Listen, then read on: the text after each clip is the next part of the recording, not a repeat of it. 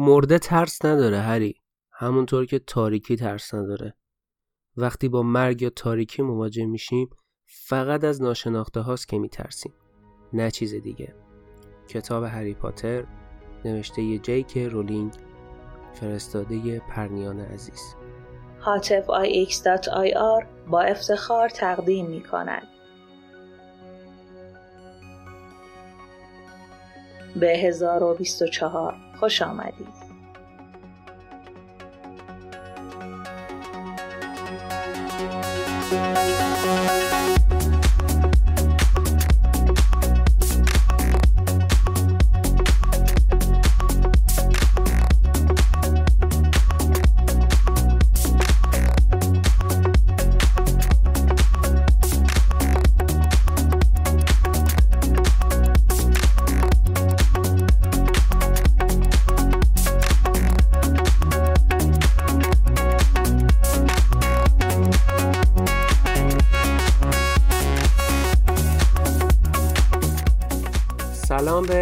1024 قسمت نهم که یک قسمت ویژه است خوش اومدید. حالتون چطوره؟ خوبین؟ چه خبره؟ چی کار می‌کنید؟ اگه گفتید امروز چه روزیه؟ امروز شنبه 16 شهریور روز وبلاگ نویسی فارسیه. یعنی روزی که برای اولین بار اولین وبلاگ فارسی اولین پست خودش رو گذاشت و بعد وبلاگ نویسا به صورت قراردادی تصمیم گرفتن که 16 شهریور رو بزنم به اسم روز وبلاگ نویسی فارسی. این روز رو بسیار گرامی میداریم. منی که وبلاگ نویسم یا شمایی که دارید اینو گوش می‌دید و احتمالا وبلاگ نویس هستید این روز رو گرامی میداریم و بهتون تبریک میگم. و امیدوارم که وبلاگتون رو همیشه بنویسید و از طرفی این برنامه هم ویژه برنامه مربوط به روز وبلاگ نویسیه چون که موضوع این ویژه برنامه وبلاگ نویسیه این برنامه رو با یاد و خاطره عزیزی شروع می‌کنم و منتشر می‌کنم که تو دنیای وبلاگ نویسی یعنی دنیای وبلاگ نویسی این آدم رو به من داد و کل زندگی من کل من کل همه چی من تقسیم شد به قبل از این آدم و بعد از این آدم.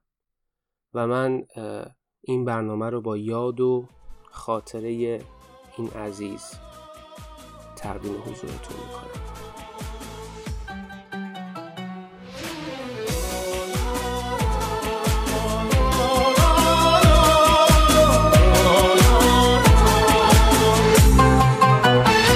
میگن دستای پاک تو مهمون دستای دیگه است. میگن نگات پیش منه اما دل جای دیگه است. میگن دروغ بوده که تو تا آخرش مال منی. چشمای رنگ اصله دنبال چشمای دیگر میونه راهت نکنه قلب تو دادی به کسی. اون کیه که به جای من شبا براش پسی تو اهل آسمونایی اون آسمونای بلند. فرشته آرزوهام به گریه های من نخند. آخه مگه فرشته هم رسم شکستن بلده. آدم می‌تونه بد باشه. مگه فرشته هم بده. آخه مگه فرشته هم رسم شکستن بلده. باشه مگه فرشته هم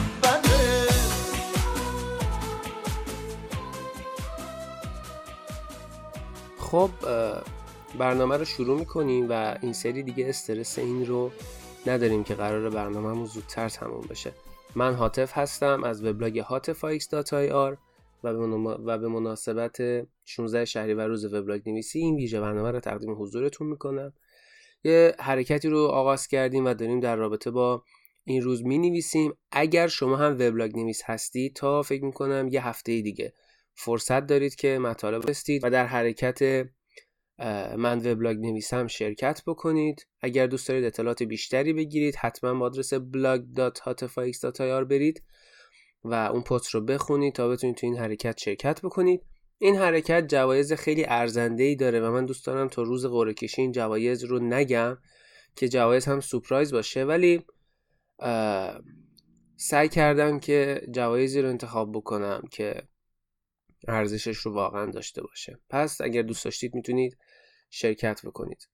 برنامه قبلی رو زیاد ازش راضی نبودم به خاطر اینکه خیلی کوتاه بود و من خیلی از حرفایی که باید می‌زدم داخلش رو نزدم. و بعد تصمیم گرفتم که عزیزانی که قرار این پادکست رو بشنون اگر فکر می‌کنن که وقتشون رو تلف می‌کنه خب می‌تونن این پادکست رو نشنون. و از این به بعد من پادکست رو تا هر تایمی که محتواش اجازه بده و اون میزان حرف زدن اجازه بده ادامه میدم. و ممکنه پادکست ها نیم ساعت بشن ممکنه یک ساعت بشن ممکنه دو ساعت بشن و بیشتر هم بشن. ما نسخه کم حجم رو هم در اختیار عزیزان قرار میدم. اگر مشکل حجم اینترنت وجود داره اگر مشکل زمان وجود داره که دیگه این رو من نمی‌تونم حلش بکنم. و از طرفی نظر یکی از مخاطبین عزیز 1024 رو هم میشنویم. سلام. حالتون امیدوارم خوب باشه. و متوجه شدم که گفتید اکثر نظرات این بوده که با تایم پادکست مشکل دارن.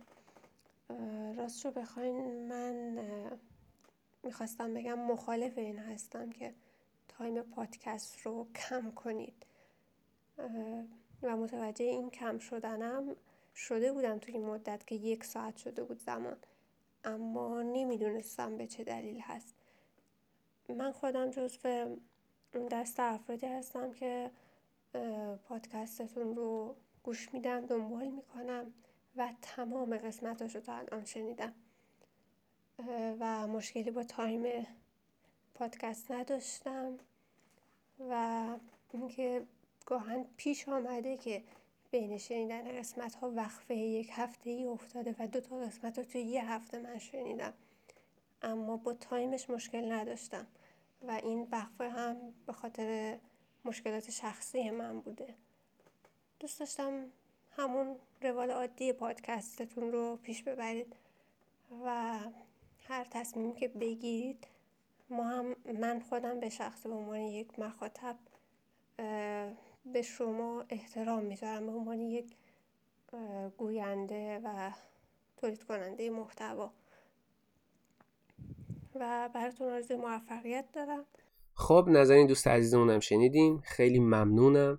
باعث افتخارمه که 1024 شنوندگان پر و پا قرصی مثل شما داره و خیلی به من لطف دارید. ممنونم. امیدوارم که بتونم 1024 مفیدتر 1024 که محتوای بهتری داره رو خدمت شما عزیزان تقدیم بکنم. موضوع خیلی پیچیده ای رو قرار باش امروز سر کار داشته باشیم. امروز کم راجع به وبلاگ نویسی صحبت می‌کنم راجع به اینکه چطوری خودم شروع کردم ولی به صورت خلاصه. چند تا پست خوب وبلاگای بچه ها رو انتخاب می‌کنیم براتون می‌خونیم و در نهایت یه تمی رو من برای این پادکست انتخاب کردم. چون اکثرا از سال 80 81 عزیزان وبلاگ نویسیشون رو شروع کردم و من سعی کردم که موزیکایی رو انتخاب بکنم که مال اون تایما بوده و حال هوای اون تایما رو هم به عزیزان بدم اگر دوست داشته باشن و اگر این پادکست رو دارن گوش میدن به اون حال و هوا هم برسن. امیدوارم که این برنامه رو دوست داشته باشید و ایزن محتوایی که در رابطه با بقیه وبلاگ ها خدمتتون خواهم خوند.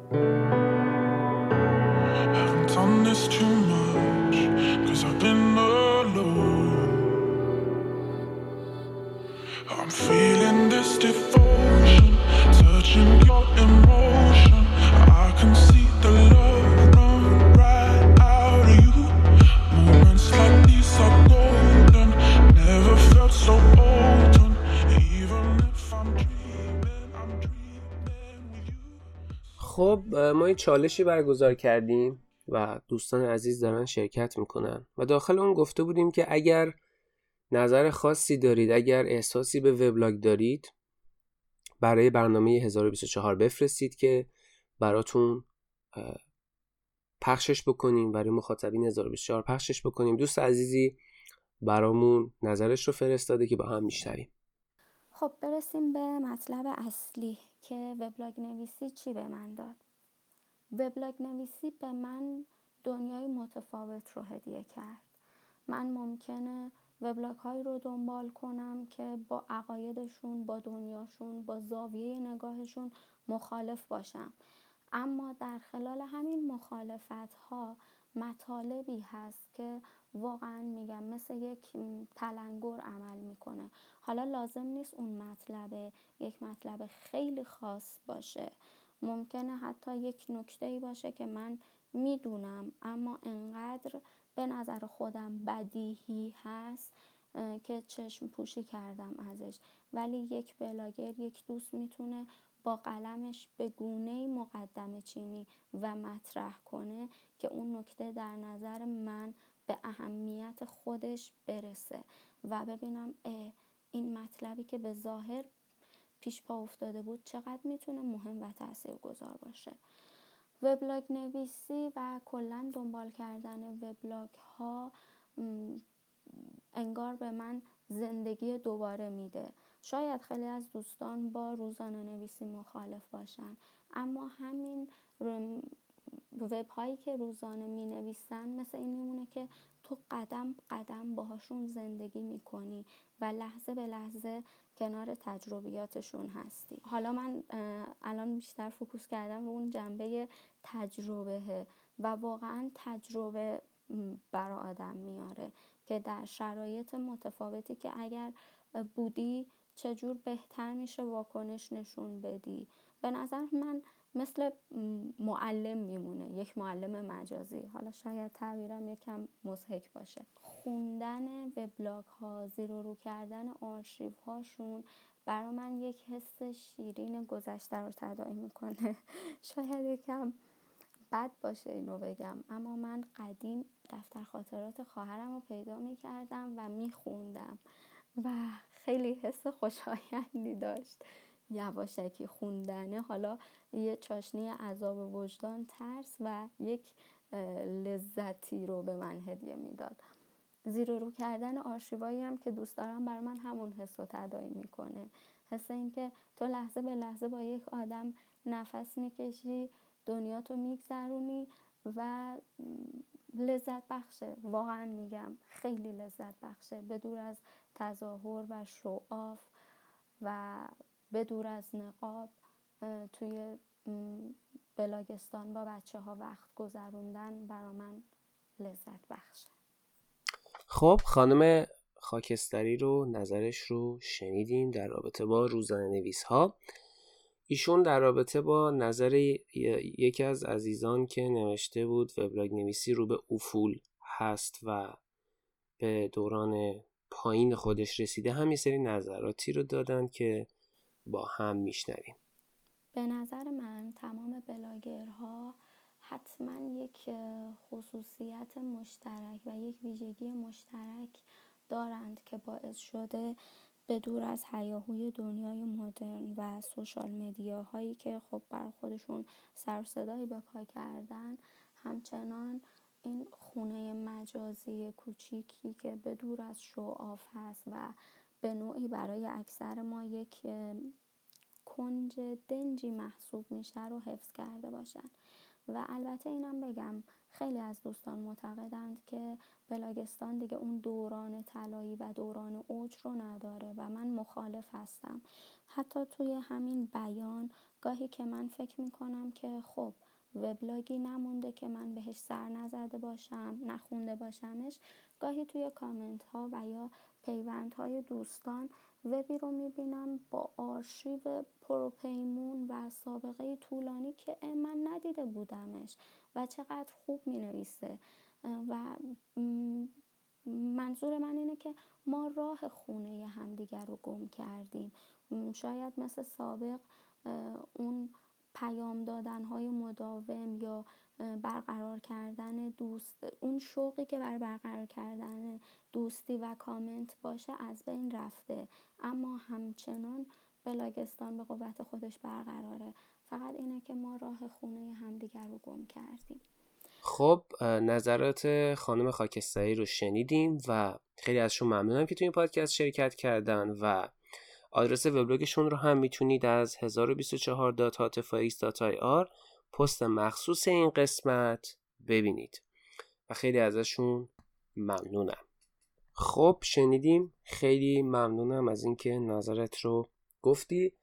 منم هم می‌تونم باهات موافق باشم هم می‌تونم مخالف باشم. اگر از دید تجربه من به این قضیه نگاه بکنیم دنیای وبلاگا به یک نشست واقعی رسیده. یعنی وقتی که من مقایسه می‌کنم وبلاگا و شرایط ارتباطات و تعاملات وبلاگای الان رو با مثلا 8 سال پیش 7 سال پیش متوجه میشم که وبلاگ نویسا خیلی تغییر کردن وبلاگ ها خیلی تغییر کردن و این تعاملاتشون و این پویاییشون از بین رفته و یه سری اخلاقیات عجیبی جایگزین شده و بیشتر تبادلات شده تا تعاملات. و از این نظر میشه گفتش که باهات مخالفم. از جهت تولید محتواش هم نصفا بات موافقم نصفا بات مخالفم به خاطر اینکه اون قسمتی که بات موافقم بله خیلی از وبلاگ ها هنوز دارن می نویسن هنوز فعالیت می‌کنن آرشیوشون خیلی بلنده خواننده خودشون رو هم دارن.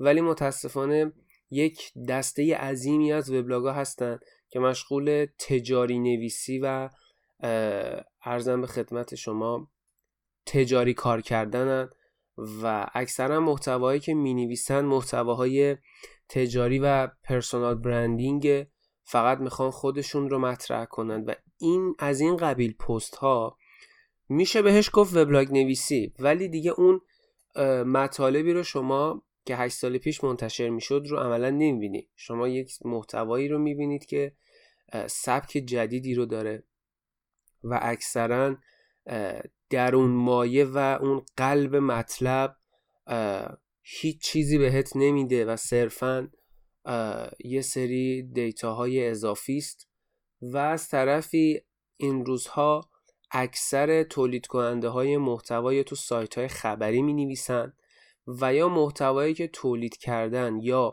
جهت و سو داره به خاطر حضور اسپانسر. یا اگر جهت و سو هم نداشته باشه مطالب چون به هدف اینکه شما خودت رو به همه معرفی بکنی خودت رو به همه نشون بدی این مطالب به نوعی منظوردار نوشته میشه. و از طرفی مطالب کسی محتوای بومی تولید نمی‌کنه. اکثر این کسایی که دارن به اسمن دارن محتوا تولید می‌کنن و ایده میدن اکثر این عزیزان ترجمه می‌کنن. همشون سایت های مثل مدیوم خیلی خیلی سایت وجود داره. من نمی‌خوام اسم ببرم. ولی از این سایت های مختلف مقالات رو در میارن ترجمه می‌کنن یه تغییرات خیلی کوچیک بهش میدن و به اسم خودشون داخل سایت هاشون قرار میدن و اسمشون رو اسم خودشون رو هم می‌زنن استراتژیست محتوا و وبلاگ نویس. در صورتی که در زمان قدیم ما مطالب ترجمه داشتیم ولی مطالب بومی مطالبی که کاملا تولید شده اشخاص بودن رو هم زیاد داشتیم. ما خیلی وبلاگ نویسا رو داشتیم که بعدا وارد کار نویسندگی شدن و موفق شدن. البته خیلی وبلاگ نویس هم داشتیم.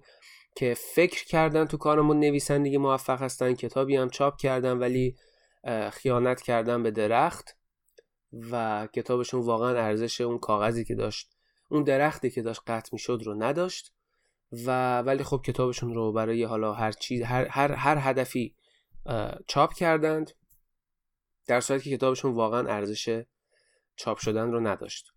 و خب خیلی هاشون در مجلات مختلف می نویسن خیلی هاشون به خارج از کشور مهاجرت کردن. ما وبلاگ نویس های واقعا خیلی خیلی قوی رو داشتیم که امروز نمی نویسه اصلا معلوم نیست کجا. و امروز اون وبلاگ نویس ها با اون محتوا رو وقتی مقایسه می‌کنیم با وبلاگ نویس های امروز متوجه میشیم که همه چیز مرتبط شده با بازاریابی با برندینگ. با استارتاپ همش حول محور اینجور چیزا میچرخه. شما یه مطلبی رو منظوردار تولید می‌کنی برای اینکه خودت رو معرفی کنی. مطلبی رو منظوردار منتشر می‌کنی برای اینکه یه کسی رو تبلیغ کنی. و اینطور مطالب اکثرا فاقد اون جذابیت خاص. برای منی که این همه سال دارم وبلاگ می‌خونم و مطالب مختلفی رو هم خوندم. به سلیقه من که اصلا نزدیک نیست. از این جهت خب به نظر من دنیای وبلاگ نویسی به لحاظ محتوا به افول رسیده و ولی خب از یه جهتی هم که بله داره هنوز فعالیت خودشو می‌کنه و هنوز به اون وضع وحشتناک خودش نرسیده باید عرض بکنم که بله حرف درسته. یه قشر عظیمی از وبلاگ نویسا متاسفانه به کانال های تلگرام رفتن و یه ضربه بزرگی به این قضیه زدن به خاطر اینکه کانال تلگرام خاصیتی که داره اینه که برای مطالب لحظه‌ای به درد می‌خوره. نه برای یه مطلبی که ارزم به خدمت شما نه برای یه مطلبی که اعتبارش طولانی تر از یک روز یا یک ساعت باشه. شما تو کانال تلگرام یه پستی منتشر میشه نهایتا اسکرول که می‌کنید شما 20 تا 30 تا پست بالاتر رو می‌خونید.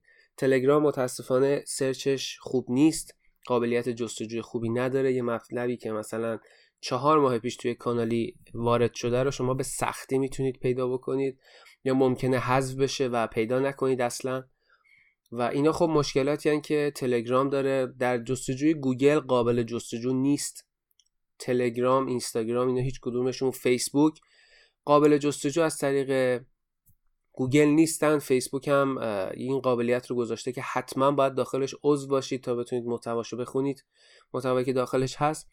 از این رو اهمیت وبسایت ها و وبلاگ ها کاملا مشخصه و واضح و مبرهنه که وبسایت ها خیلی جلوتر از این اپلیکیشن ها هستن و این اپلیکیشن ها شاید در همرسانی اطلاعات خیلی به ما کمک می‌کنن ولی در ماندگاری اطلاعات اصلا کمکی به ما نمی‌کنن.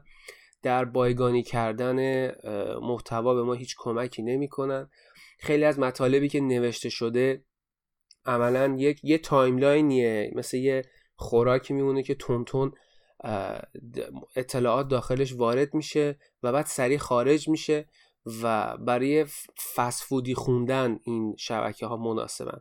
اما شما اگر دنبال یه سرویسی میگردید که بتونید مطلبتون رو بنویسید بایگانی بکنید و بعدا بهش رفرنس بدید وبسایت ها و وبلاگ ها خب خیلی گسترده ترن و خیلی از وبلاگ نویسان امروز به سمت کانال تلگرامی رفتن و اونجا دارن می نویسن که نوشتن از بین نرفته. نوشتن به قوت خودش باقیه. نوشتن هست. اما پلتفرمش عوض شده. به جای اینکه در وبلاگ یه پست طولانی نوشته بشه در توییتر در تلگرام که اینا کارشون اینه که اطلاعات رو خیلی سریع و کوتاه به دست مردم برسونن در اینا به جاش نوشته میشه. که نفع خودشو داره که خیلی وقت صرف جویی می‌کنه اما ضرر بزرگتری داره به اینکه اولا مغز ما رو تنبل می‌کنه و ما دیگه متنای بلند رو نمی‌تونیم بخونیم. حتی تحقیقات علمی هم اینو ثابت کرده که جاش تو این پادکست نیست زیاد بازش بکنم و بگم در پادکست دیگه حتما بهش اشاره می‌کنم. قضیه اینه که ما رو به اصطلاح فسفود خون بار, بار میارن. که یه مطلبی رو سریع بخونیم بدون اینکه عمیق روش فکر کنیم بدون که پردازش کنیم. یعنی تا میایم به خودمون پردازش بکنیم مطلب بعدی میاد.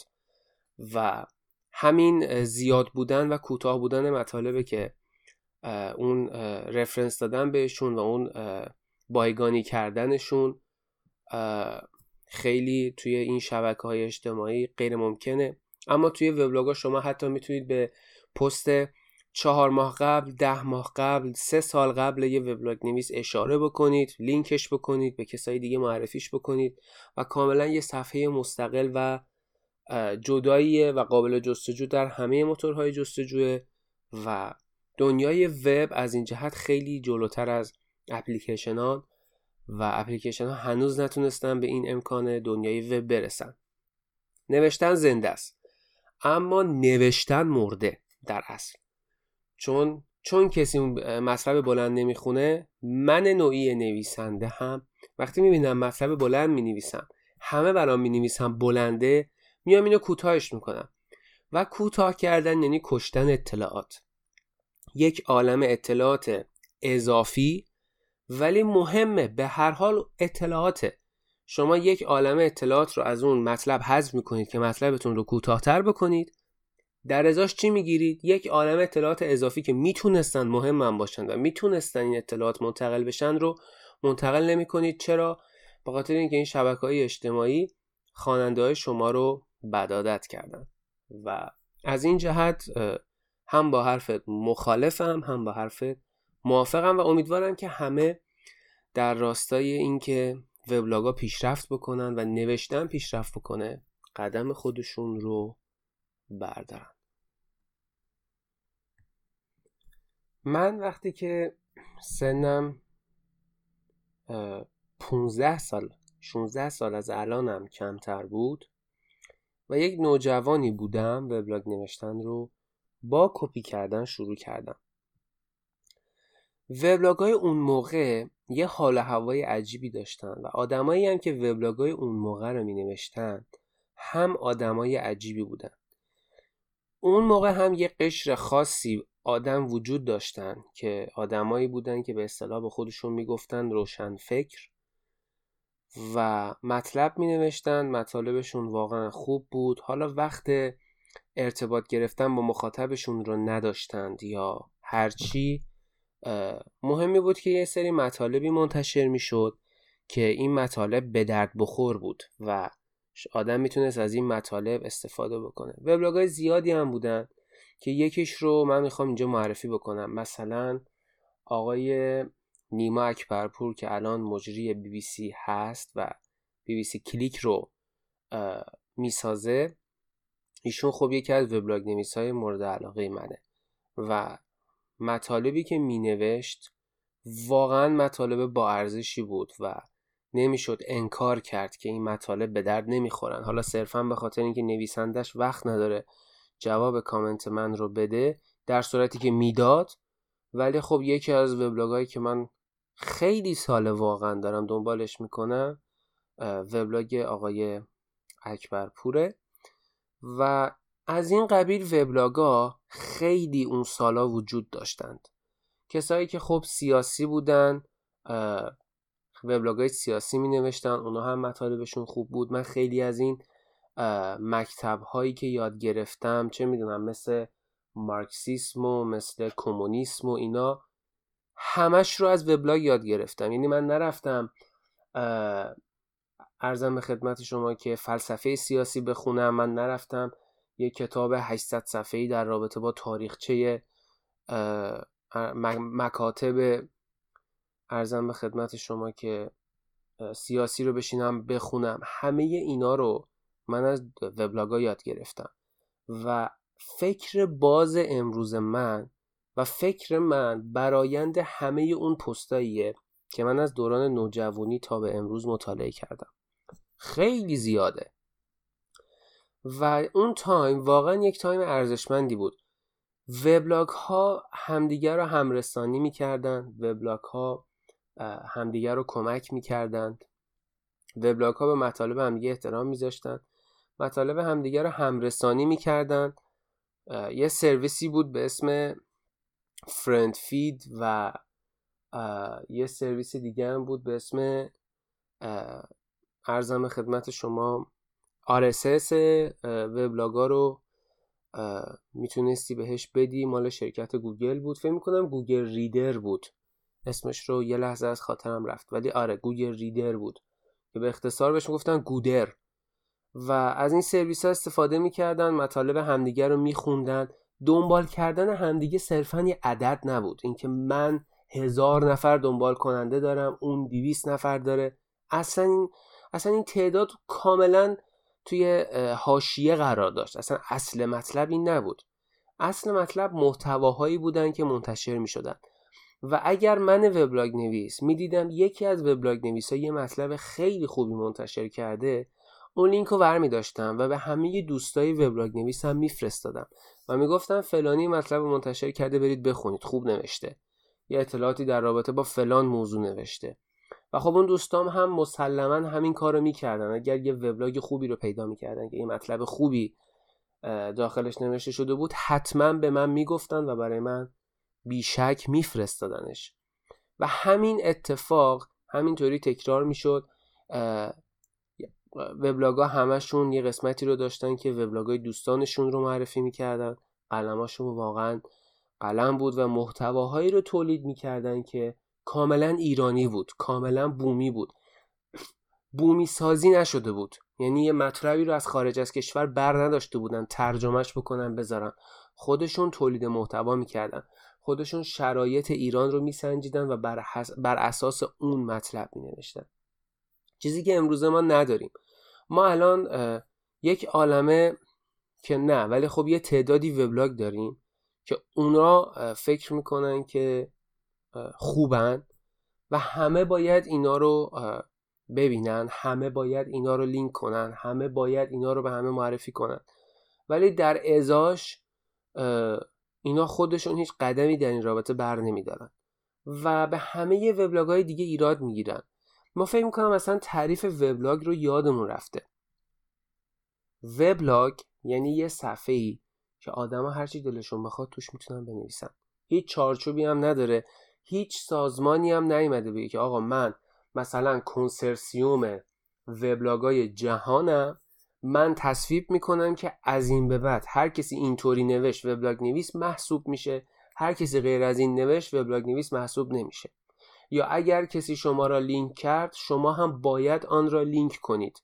این هیچ آکادمی هیچ هیچ جای معتبری وجود نداره که این چارچوبا را تعیین کنه. پس وبلاگ نویسی عملا هیچ چارچوبی نداره یه صفحه سفیده مثل دفترتون. و شما هرچی دلتون می‌خواد توش می‌نویسید برای مخاطب. این اشتباهی که اینجا به وجود میاد. وبلاگ دفترچه یادداشت شما نیست. اگر می‌خواید از دفترچه یادداشت استفاده کنید. می‌تونید از اورنوت استفاده بکنید که سرویس رایگان هست و به شما امکان این رو میده که از طریق صفحه وب یه دفتر یادداشت داشته باشید و یادداشتاتون رو بنویسید و ذخیره بکنید. می‌تونید یادداشتاتون رو به اشتراک هم بذارید. اینطوری نیستش که فقط دفتر یادداشت باشه. اما وبلاگ قضیهش فرق می‌کنه. وبلاگ یه محیط عمومیه. مثل این میمونه که شما یه روزنامه رو چاپ می‌کنید. بعد میگید روزنامه من شخصیه. روزنامه با دفتر یادداشت خیلی فرق می‌کنه. اما شما مختارید که تو روزنامهتون هرچی دلتون می‌خواد بنویسید مخاطبتون هم مختاره که روزنامهتون رو بخونه یا نخونه. و هیچ چارچوبی وجود نداره. اگر چارچوبی وجود داشت خود نویسنده و صاحب وبلاگ برای خودش تعیین می‌کنه. مثلا من چارچوب برای خودم می‌ذارم که هیچ وقت تو صفحه وبلاگم از رنگای جیغ که چشمای مخاطب من رو اذیت می‌کنه استفاده نکنم. این سلیقه و انتخابی منه و من این چارچوب برای خودم گذاشتم. نمی‌تونم این چارچوب رو تعیین بدم. بله یه سری چارچوب های فنی وجود داره. مثلا شما رو وبلاگتون نمی‌تونید یه بد افزار بذارید یا شما نمی‌تونید یه لینکی رو روی وبلاگتون بذارید که هر کسی روش کلیک کرد هزار تا پنجره اخطار باز بشه و اون آدم هی شروع کنه به OK کردن. که این پنجره اخطاری که شما فکر کردید خیلی بامزه گذاشتید رو ببنده. اینا اینا یه کار یه اتفاقی چارچوبای فنی هن که هر وبلاگی باید رایت بکنه. بحثی سر اینا ندارم. اما اینکه یه کسی روزنویس داره می‌نویسه معتبر نیست و کسی که داره راجع به ادبیات می‌نویسه معتبره این یه حرف غیر کارشناسی و غیر تخصصیه. اگر شما رفتید توی یکی از سرویس های وبلاگ نویسی یه وبلاگ باز کردید و دارید توش می نویسید به شما میگن وبلاگ نویس حالا این وبلاگ نویس می‌تونه روزانه نویس باشه می‌تونه تخصصی نویس باشه توی امری تخصصی بنویسه مثلا راجع به بازی تخصصی بنویسه. مثلا بازی ها رو نقد کنه معرفی کنه یا راجع به موسیقی تخصصی بنویسه یا راجع به کامپیوتر تخصصی بنویسه یا راجع به زندگی خودش بنویسه. وبلاگ نویس هست. اینطوری نیستش که کسی که داره راجع به گیم می‌نویسه وبلاگ نویسه. منی که دارم راجع به روزانه می نویسم وبلاگ نویس نیستم. اصلا این قضیه وجود نداره و کاملا به سلیقه آدما بستگی داره. اگر ما یه تفکری داریم تفکر ما مال خودمونه. ما می‌تونیم تفکرمون رو به بقیه پیشنهاد بدیم. ما می‌تونیم ما فکر کنیم یه راهی درسته. ما می‌تونیم به بقیه راه درستمون رو نشون بدیم. اما حق نداریم راه درستمون رو به طرف تحمیل کنیم. بگیم تو باید این کار انجام بدی. تو باید به حرف ما گوش بدی. تو باید کتابی که ما دوست داریم بخونی. این قسمتش قسمتیه که مشکل واقعا به وجود میاره و آدما در بیان عقیدهشون آدما در تفکراتشون کاملا آزادن. و این آزادی یه محدودیت هایی داره. یعنی خیلی آزاد نیستن. تا زمانی که شما عقیدتون ضرری به کسی نزنه. تا زمانی که عقیدتون مشکلی برای کسی ایجاد نکنه و آزادی کسی رو سلب نکنه و عقیدتون شخصی باشه محترمه و شما کاملا آزادید که این کار رو این, این رو انجام بدید و این عقیده رو داشته باشید. اما اینکه این عقیده رو تحمیل بکنید قضیهش کاملا فرق می‌کنه. اینکه من مطالب راجع به آیتی رو دوست دارم و این رو تحمیل می‌کنم که هر کسی غیر آیتی می نویسه وبلاگ نویس نیست یه مقداری غیر تخصصیه. و اینکه در زمان گذشته آدم ها می نوشتن تا یاد بگیرن. آدما می نوشتن تا آدمای جدیدی رو پیدا بکنن. آدما می نوشتن تا هم فکرای خودشون رو و هم تیمی های خودشون رو پیدا کنن. چه بسا خیلی از این نوشتن ها در نهایت باعث شده که یه تیمی تشکیل بشه و در نهایت یه سایتی رو بسازن. چه بسا این نوشتن ها در نهایت باعث شده یه تیمی جمع بشن و یه گروه موسیقی تشکیل بدن. و هزار تا چیز دیگه. یا خیلی از این گروه های نویسندگی جمع شدن و یه استارتاپ رو باز کردن. یا خیلی از این گروه های نویسندگی جمع شدن و خیلی مثالا میشه زد. و امروزه ما اینو نداریم. امروزه هممون داریم میگیم. یه سری اقلیتی که بد می نویسند ولی معروف هستند دو تا مسئله وجود داره. اگر یه, افر... یه سری افرادی دارن بد می نویسن و محبوبن اولا که خب بالاخره مخاطب اون بدنویس رو انتخاب کرده. ما نمی‌تونیم بریم با مخاطب بگیم تو حق نداشتی اون مطلب رو بخونی. تو باید بیای مطلب خوب منو بخونی. مخاطب تشخیص داده که اون آدم رو بخونه. اون آدم رو دنبال کنه و با اون آدم باشه. و ما نمی‌تونیم بهش خورده بگیریم. اما این نقدم وارده که چرا توی سیستم وبلاگ چرا تو دنیای وبلاگ نویسی یه سیستم و سازوکاری وجود نداره که کسایی که یه سری دیتا یه سری اطلاعات نوشتن و روی وبلاگشون منتشر کردن خونده نمیشن دیده نمیشن. و اینا توی اون انباری پایین میمونه و یه سری آدم های خاص با مطالب خاص هستن که فقط دیده میشن. دقیقا مثل 20 سال پیش میمونه. زمان قدیم وقتی که شما می‌خواستید بازیگر بشید یا یه آدمی بشید که یه هنری دارید و می‌خواستید هنرتون رو به همه نشون بدید عملا غیر ممکن بود. شما باید دونه دونه می‌رفتید اینترنت وجود نداشت این رسانه ها به این شکل پیشرفت نکرده بودن. شما باید واقعا پوستتون کنده می‌شد تا می‌تونستید یه آهنگ ضبط بکنید و در نهایت این آهنگ رو بفروشید. شاید بره رادیو پخش بشه شاید نره پخش بشه. هزار تا آدم رو باید می‌دیدید connection خودتون رو می‌زدید و عملا یه کار غیر ممکنی بود و نیاز به سرمایه بزرگ و تلاش وحشتناک بالایی داشت که شما در نهایت موسیقیتون رو پخش بکنید یا در نهایت کتابتون رو بنویسید و بعد ممکن بود آلبومتون به خاطر اینکه چون کسی شما رو نمی‌شناسه تو فروش هم نره. توجه می‌کنید. بعد یه سری آدم ناامید شدن و خودکشی کردن. یه سری آدم ناامید شدن از رشته‌شون دست کشیدن رفتن یه کار دیگه کردن. تا اینکه اینترنت اومد و همه خوشحال شدن. گفتن که یه زمانی سخت بود که آدم هنر خودش رو به بقیه نشون بده. الان اینترنت اومده و این کار خیلی راحت شده. شما به راحتی می‌تونی آهنگ تو بذاری همه بشنون و زود معروف بشی. خیلی ساده. یعنی اون زمان که اینترنت نبود این درد سر بود. اینترنت اومد این مشکل رو اوایلش حل کرد. اما امروز اینترنت هم دقیقا شکل همون چیز شده. همون دوران قبل از اینترنت شده. یعنی شما با صداتون تو اینترنت به کسی نمی‌رسه. به خاطر اینکه اونقدر زباله اونقدر اسپم و اونقدر جفنگ توی محیط پخشه. درست مثل این که شما توی جمعیت 300 هزار نفری می‌خوای داد بزنی حرف حق تو بگی. در صورتی که اون 300 هزار نفر دارن فوش میدن. هیچ وقت صدای تو شنیده نمیشه. به خاطر اینکه اون 300 هزار نفر در آن واحد دارن جفنگ میگن. درست مثل صفحات پرطرفدار زرد توی اینستاگرام. ما یک عالم صفحه هم ممکنه تو اینستاگرام داشته باشیم که مطالب خوبی دارن می نویسن تو اینستاگرام هم هستن. پستاشون به درد می‌خوره. اما اینا گمنامن. اما اینا گم و گورن. چرا؟ چون الگوریتم اینستاگرام یه bug بزرگ داره. مطالبی که پر مخاطب ترن و بیشتر پیشنهاد میده. یعنی آدم کلاشی مثل من. می‌تونه بیاد یه صفحه باز بکنه.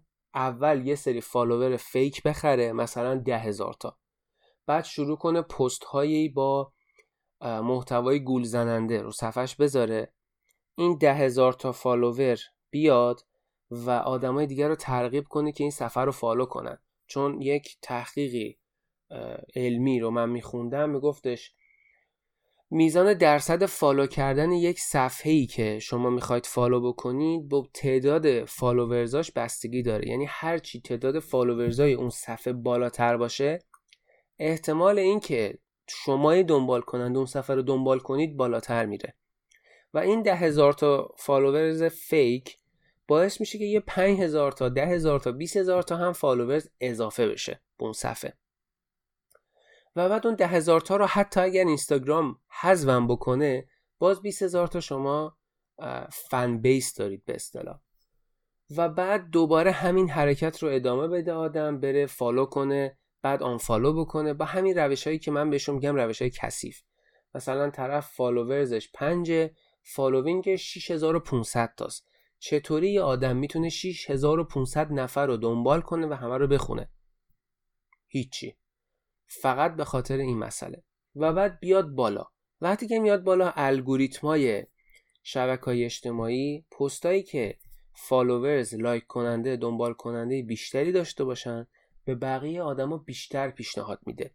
و بعد در نهایت میشه exploreی که من بهش میگم توالت و هیچ وقت داخلش وارد نمیشم به خاطر اینکه پر از این صفحات.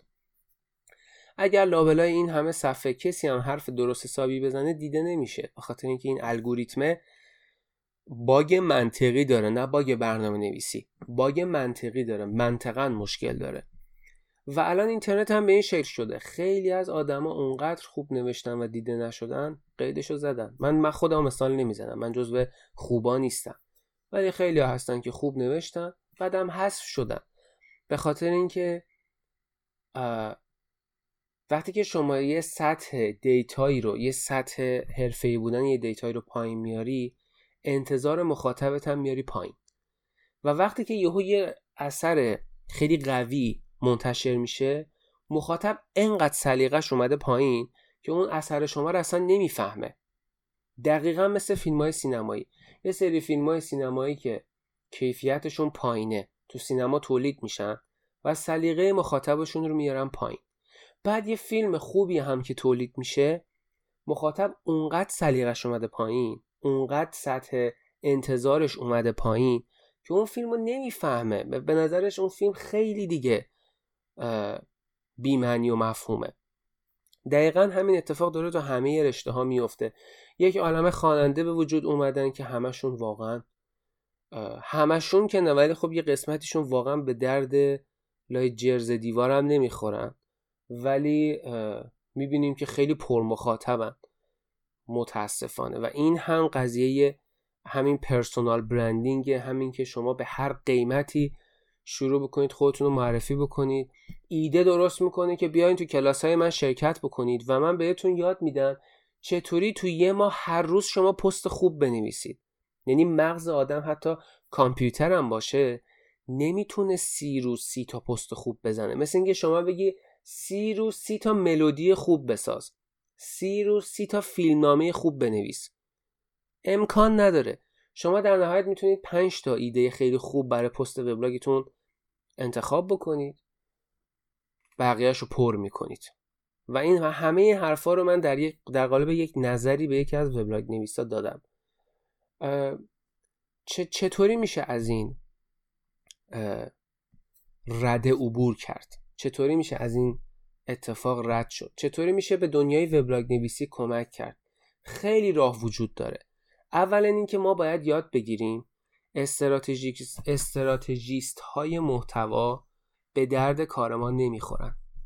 ما باید وبلاگمون رو درست بنویسیم. ما مختاریم تو وبلاگمون هر چیزی خواستیم بنویسیم. ولی می‌تونیم انتخاب کنیم که پستی که داریم می‌نویسیم یه چیزی به مخاطبمون بده. این به لحاظ تولید محتوا. مورد بعدی اینه که انقدر خودمون رو رده بالا در نظر نگیریم و بقیه رو منکوب نکنیم.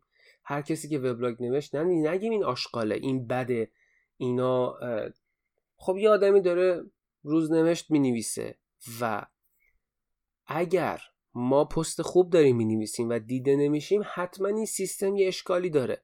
حتما سیستم داره درست کار نمی‌کنه. که یه آقای ایکسی که یه پست خیلی خوب یا وبلاگ زمزم که پست خیلی خوبی رو چهار سال پیش نوشته من تازه دو سال این وبلاگ رو دارم دنبال می‌کنم. و یه تصادفا که یه روز تصمیم گرفتم آرشیوش رو بخونم تازه متوجه شدم که چقدر پستای خوبی این وبلاگ نویس نوشته. و این یعنی سیستم یه ایرادی داره که من این وبلاگ رو ندیدم. و بجاش یک عالم وبلاگ دیدم. که به قول خیلی ها پست های خوبی ندارن ولی پر مخاطبن پس این وبلاگ های خوب وقتی که دیده نمیشن ایرادش چیه؟ ایرادش کسایی که بد می نویسن ولی مخاطبشون بالاست؟ مسلما نه. بله اونا هم به روش های عجیبی دست زدن که به اون مخاطب برسن. یعنی مثلا چند نمونه من به گوشم اومد رسید که مثلا چطور؟ یه صفحه اینستاگرام یا یک وبلاگی چطور مثلا رسیده به آمار n هزار تا بازدید؟ اما این n هزار تا بازدید رو چطوری به دست آورده؟ با حالا روش هایی که نه پست خوب نوشتن با یه روش های دیگه ای به این آمار رسیده. مقصرش اون آدم نیست. مقصر, مقصر اون کسی نیست که پست بد می نویسه ولی مخاطب زیاد داره. مخاطب... مقصر اون مخاطبای زیادی نیستن که دارن اون وبلاگ رو می‌خونن. مقصر کل سیستمه. مقصر فرهنگ کل سیستمه. وقتی که ما همرسانی نمی کنیم وقتی که ما پستامون رو به همدیگه معرفی نمی کنیم وقتی که ما انقدر غرور داریم که زورمون میاد همدیگه رو به همدیگه معرفی بکنیم. وقتی که وقتی که پست منو یه کسی معرفی می‌کنه من مغرور میشم و میگم ببین من چقدر گندم که این آدم پست منو داره به همه میفرسته. چرا باید هم... چرا باید انقدر کمی به همه چیز فکر بکنیم؟ چرا هیچکس کیفی به قضیه نگاه نمی‌کنه؟ همه دارن کمی میبیننش. من 15 تا کامنت دارم. تو دو تا داری. و من وبلاگ نویس وقتی که خوب می نویسم بعد از یه مدت طولانی دل سرد میشم. من مثلا میگم او من دو هفته نشستم فکر کردم و در نهایت مثلا پست فلان رو نوشتم. براش کلی وقت گذاشتم تایپ کردم رفتم search زدم چیکار کردم؟ این کار کردم اون کار کردم. اما در نهایت ده تا بازدید خورد چهار تا هم کامنت گرفت. آیا برای من صرف داره که برای ده تا بازدید یعنی ده نفر و چهار تا نظر که فقط نوشتن خوب بود یه نفرشون هم نوشته طولانی نوشتی نخوندمش اصلا. این اونقدر طولانی بود که نخوندمش. آیا صرف داره که من دو هفته فکر کنم دو ساعت تایپ کنم غلطگیری کنم؟ سه ساعت اینترنت رو چه می‌دونم search بکنم و این همه کار بکنم برای ده نفری که چهار نفرشون کامنت می‌زنن که دو نفرشون اصلا پست رو نخوندن. فقط کامنت دادن. مثلا یه نفرشون پست خونده و یه نظر خوب داده.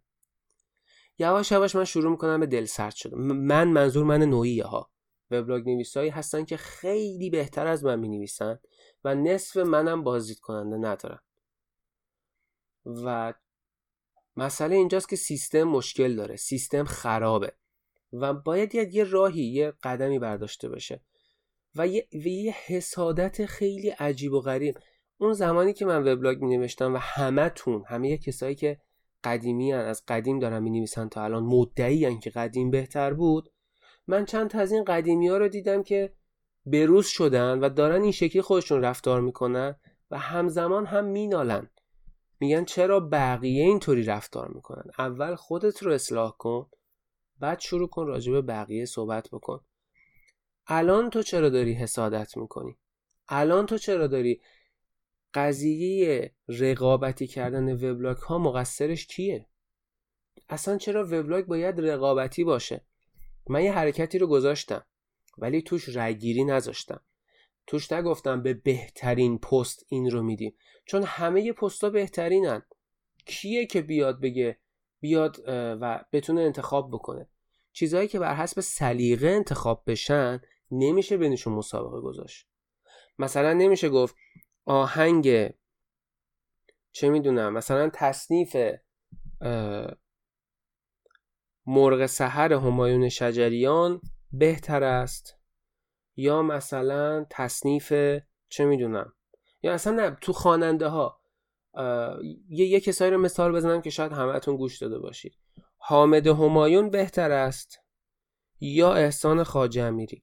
یه سری استانداردهایی وجود داره. اون استانداردا که رد شد دیگه میشه سلیقه. و نمیشه مسابقه برگزار کرد بین دو تا چیزی که با سلیقه انتخاب میشن. تو مقادیر عددی میشه. مثلا میشه یکی هست یه دنبل می‌زنه 15 کیلو ور میداره یکی 16 کیلو ور میداره. خب 16 بزرگتر از 15 پس 16 برنده است. خب تو این مق... اینا مقادیر عددی هن. میشه. ولی تو هنر نمیشه. هنر یه چیزیه که کاملا به سلیقه ربط داره. یه تابلوی رو من می‌بینم که همه میگن او این دیگه اتمام هنر نقاشیه. من می‌بینم میگم آشغال چیه؟ سلیقه. یه جایی می‌رسه که میگن سلیقه. بله اثر یه استانداردهایی رو باید رد بکنه که بشه اثر هنری که بشه وبلاگ چه می‌دونم. اما از یه جایی به بعدش دیگه میشه سلیقه. و روی چیزای سلیقه‌ای نمیشه رقابت کرد. و اینکه چرا باید حسادت وجود داشته باشه؟ از اینکه من آمارم بره بالا. هر وبلاگ نویسی آمارش بره بالا در اصل داره به بقیه وبلاگ نویسا کمک می‌کنه. الان نتیجه این تفکری که ما داشتیم چیه؟ اینه که از این جیب داریم می‌ذاریم اون جیب. 20 تا وبلاگ نویسیم 20 هزار تا وبلاگ نویسیم که همه داریم همدیگر رو می‌خونیم. هیچ کسی از بیرون مخاطب نمیاره همه داریم همدیگر رو می‌خونیم و همه داریم بین همدیگه مبارزه می‌کنیم که همدیگر رو بیشتر جذب کنیم. وبلاگ نویس های بیشتری رو جذب کنیم اما کسی نمیره از بیرون چهار تا آدم بیاره. کسی مطلبا رو نمی‌بره بیرون منتشر بکنه. کسی توی تلگرامش به چهار تا دوستاش پست پیشنهاد نمیده. کسی اگر یه صفحه اینستاگرام پربازدید داشته باشه پستای امثال ماها رو پیشنهاد نمیده. چرا باید این شکلی باشه؟ چرا؟ چرا من اینو گندش بکنم؟ چرا من اینو بزرگ؟ وقتی که این بیس تفکر ما باشه ما پیشرفت نمی کنیم یه تایمی برنامه نویسا خیلی مدعی بودن. هیچ کسی هیچ کسی رو سوادش رو قبول نداشت. کشورم خیلی عقب افتاده بود به لحاظ برنامه نویسی تا زمانی که همه مقدار غرورشون رو آوردن پایین. شروع کردن با همدیگه تعامل کردن. کامیونیتی ایجاد کردن. داریم می‌بینیم که کشور پیشرفت کرد. استارتاپ ها سر کلشون پیدا شد. برنامه نویسا تونستن با هم کار بکنن. دقیقا همین اتفاق هم داره برای یه وبلاگا میفته تا زمانی که شما یه کامیونیتی درست نکنید تا زمانی که یه سیستمی رو درست نکنید که همه بتونن با هم تعامل بکنن تا زمانی که فرهنگ این سیستم عوض نشه این که من بیام ادعا کنم وبلاگ نویسی رو به افول چهار نفر دارن زباله پست می‌کنن اینطوریه چرا من بازدید ندارم چرا فلانی بازدید داره؟ دور باطل همینطوری. مسلما من سال بعد باز میام عین همین مطالب رو تو پادکست 16 شهریور سال بعدم تکرار می‌کنم. چون بیس خرابه و داره یه چیزی رو دور میچرخه. ولی اگر از یه جایی ما تصمیم بگیریم که فرهنگ رو عوض بکنیم دیدگاه رو عوض بکنیم اون وقت شاید میشه گفت یه قدمی در راستای این وبلاگا برداشتیم. اگر شما دارید این پادکست رو گوش می‌دید و هنوز وبلاگ نویس نشدید به آدرس blog.hotfix.ir بیاید با هم صحبت بکنیم. و به من بگید که چرا هنوز وبلاگ نمی نویسید اگر فکر می‌کنید که می‌تونید یه وبلاگ بنویسید چرا یه وبلاگ نمی نویسید برای مثال برادر خودم. من یه کسی هستم که قلم برادر خودم رو خیلی دوست دارم. برادر من خیلی خوب می نویسه و من چندین بار سعی کردم قانعش کنم که وبلاگش رو بنویسه اما ایشون فکر می‌کنه که چون من برادرشم دارم تعریفش می‌کنم. چون من برادرشم پستاشو دوست دارم. اما نمی‌دونه که من واقعا قلمش رو دوست دارم. و خب چرا برادر من اگر این پادکست رو گوش میدی چرا وبلاگت رو نمی نویسی و خیلی از آدمای دیگه یه عزیزی خیلی قلمش رو دوست داشتم اونم دیگه نمی نویسه چرا نمی نویسید و چرا باید خودتون رو اینطوری ببندید و نذارید بقیه از شما استفاده بکنن؟ می‌خوام کوتاه بکنم چون می‌خوام چند تا پست از وبلاگ های مختلف بخونم و خیلی ممنونم که تا اینجا به نظرات من گوش دادید. اگر نظر خاصی دارید اگر حرفای من می‌خواین تکمیل کنید یا با حرفای من مخالفید حتما به ID تلگرام من پیام بدید به صورت voice که من بتونم پستای شما رو که من بتونم صداها و نظرات شما رو در این پادکست بگنجونم تا مخاطبین 1024 هم بشنوند این ویژه برنامه ادامه داره. قسمت بعدی هم در رابطه با وبلاگ نویسی خواهد بود اما دیگه این توضیحات اولیش رو نداره و ما می‌خوایم گلچین پستایی که توی دنیای وبلاگ نویسی داره میچرخه رو برای شما شنوندگان عزیز بازگو بکنیم و بخونیمشون. پس قسمت بعدی 1024 رو هم از دست ندید. نظری بود حتما به هم بگید و این پارت از این قسمت تموم شد. امیدوارم وبلاگ نویس ها به خودشون بیان تصمیم بگیرن که کامیونیتی رو بهتر بکنن. تصمیم بگیرن با همدیگه تعامل بیشتری داشته باشن همدیگه رو دوست داشته باشن مغرور نباشن همدیگه رو اینطوری نباشه که بگن من فلانی رو آدم حساب نمی کنم افکارشون رو عوض بکنن این افکار چیپ رو از ذهنشون دور بکنن و سعی کنن که در راستای پیشرفت نوشتن در راستای پیشرفت اطلاع رسانی قدم بردارن. نه در راستای پرسونال برندینگ نه در راستای اینکه خودم رو بزرگ کنم نه بقیه رو. در راستای اجتماع حرکت بکنن و کارهایی رو بکنن که به درد جامعه بخوره و امیدوارم اگر شما هم هنوز وبلاگ نویسید بیاید و وبلاگ بنویسید. من حاطف با کمال میل دوست دارم بهتون کمک بکنم که شما هم نوشتن رو شروع بکنید. یه استراحتی بکنیم و برگردیم.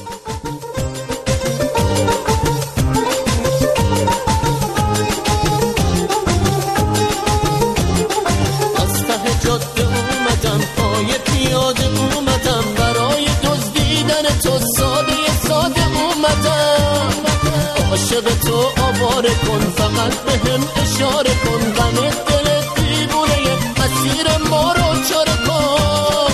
بیا تو شهر دل من. فقط خودم فقط خودت. بگو قریبه ها برن فقط فقط خودم خودت. کسی سراغمون نیا فقط خودم فقط خودت. هیچی جدایی رو نخواد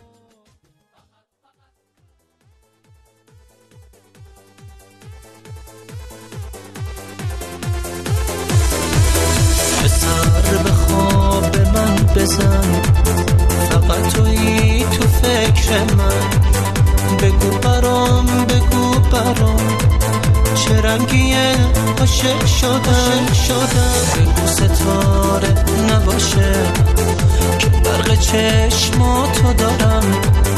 برای سر رسیدنت ثانیه ها رو میشمارم. بیاد تا شهر دل من. فقط خودم فقط خودت. بگو قریبه ها برم. فقط فقط خودم و خودت کسی سراغمون نیاد. فقط خودم فقط خودت هیچکی جدایی رو نخواد فقط خودت فقط خودت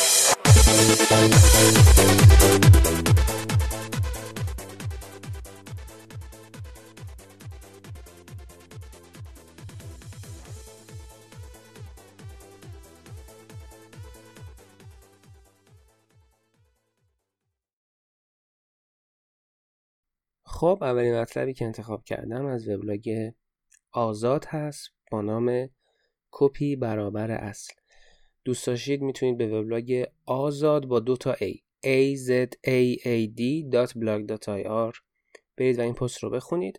همه مطالبی هم که توی این پادکست می‌خونم می‌تونید با آدرس 1024.blog.ir برید و در پست مخصوص قسمت نهم همه این آدرس ها رو پیدا بکنید.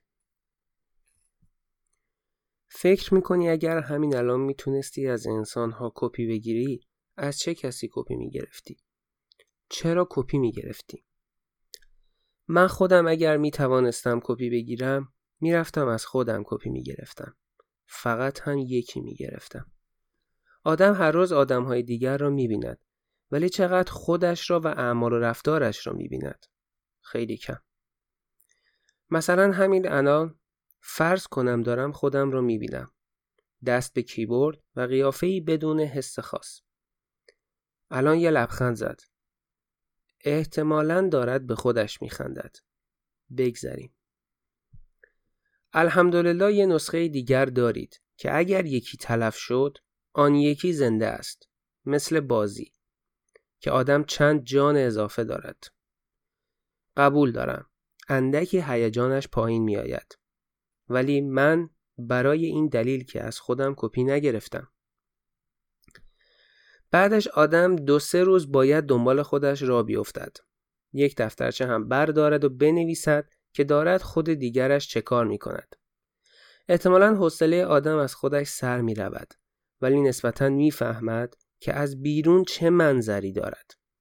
راستی در پرانتز بگویم می شود یک کپی از یکی عکاسان خوش آتیه و خوش عکس بگیرید که مدام ازتان عکس بگیرد و مدام پروفایلتان را پر از عکسای پورتری خودتان کنید. جالب است. بعد که دنبال خودتان را افتادید اسای دست خودتان شوید. مثلا اگر دیدید که با دوستتان دارید حرف می‌زنید و اشتباها چیزی گفتید که او را ناراحت کرد شما بروید و خودتان را سرزنش کنید. نمی‌دانم. شاید از بیرون و درون فرقی نکند اما تصورش جالب است. شما در یک روز تابستانی که با دوستتان حرف می‌زنید و سرتان پایین است. یک چیزی می‌گویید و نمی‌دانید که دوستتان از شما رنجیده است. خود بیرونتان می‌بیند. بعد یک نفر به شانه شما می‌زند و در گوشتان می‌گوید نگاه کن رنجید خاک بر سرت با اینکه خودتان را می‌بینید که مدام دارد وقت تلف می کند و کارهای خاک بر سری انجام می دهد. با اینکه خودتان را می‌بینید که مدام دارد وقت تلف می کند و کارهای خاک بر سری انجام می دهد. می روید و یک پس گردنی نسارش می کنید. بعد هم یک توف توی صورتش میندازید و می‌گویید خیر سرم از خودم کپی گرفتم. بعدش می دهید بازیافتش کنند و چه بد سرنوشتی دارند افراد کار خاک برسری انجام ده. یا اگر دیدید که خودتان دارد دلش شور می‌زند و ناراحت است می روید در آغوشش می کشید و با او همدردی می کنید. در زندگی کمکش می کنید. به جایش می روید سر امتحان. نه این کار به دور از اخلاق است. اما دلیل اصلی که من دوست دارم از خودم کپی بگیرم اینها نیست. من از خودم کپی می‌گیرم و می‌روم خودم را گم کنم.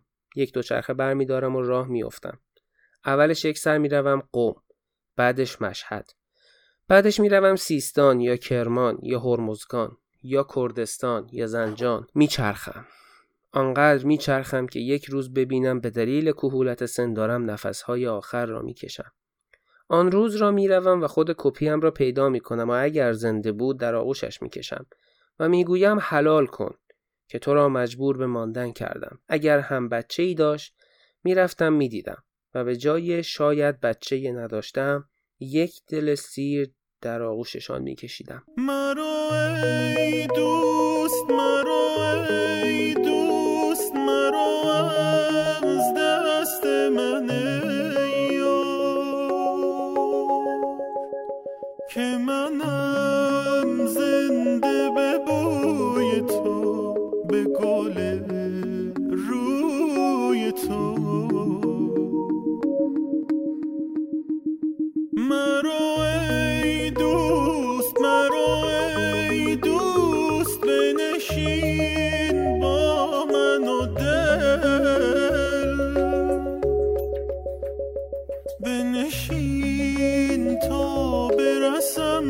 مگر به شب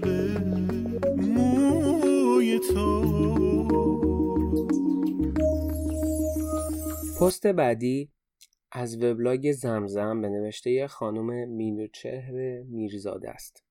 با اسم گم شده. از در چوبی دولنگه بزرگ که وارد می شدی چند پله باید پایین می رفتی تا به حیات برسی. سمت راست مستراح بود. و سمت چپ اول انبار دراز هیزم. بعد محوطه کوچکی پر از خارشتر و چند جور گیاه خودرو و آن سوتر اتاق سدری و پستو و راهرو. زیر این اتاق و راهرو زیرزمین اصلی خانه بود با پنجره های مشبک سنگی. قسمتی از زیرزمین برای سکونت روزهای گرم تابستان بود. و بخشی انبار شیشه های بزرگ سرکه و آبلیمو و ترشی و خمره های آرد و خرما. حیاتی با طول ده دوازده متر این سمت خانه را وصل می کرد به طرف دیگر خانه که چاه آب و حوز آشپزخانه چسبیده بود به یک باغ کوچک. در سمت راست ساختمان اصلی در سمت چپ. دو اتاق تو در تو بعد یک راهرو و بعد از آن اتاقهای پنج دری و باز یک راهرو بود و بعد از راهرو اتاق دو دری و پستو که محل انبار رختخوابهای اضافه بود و دو سه خمر کوچکتر برای خرما و آرد و برنج دم دستی خانواده. وسط حیات حوز مستطیل شکل بزرگی بود که از کله شیرسنگی آن آب چاه به حوز سرازیر می‌شد. حیات را با سنگریزه های صاف و کوچک و گردی پوشانده بودند که جان می‌داد برای بازی یقل دوقل.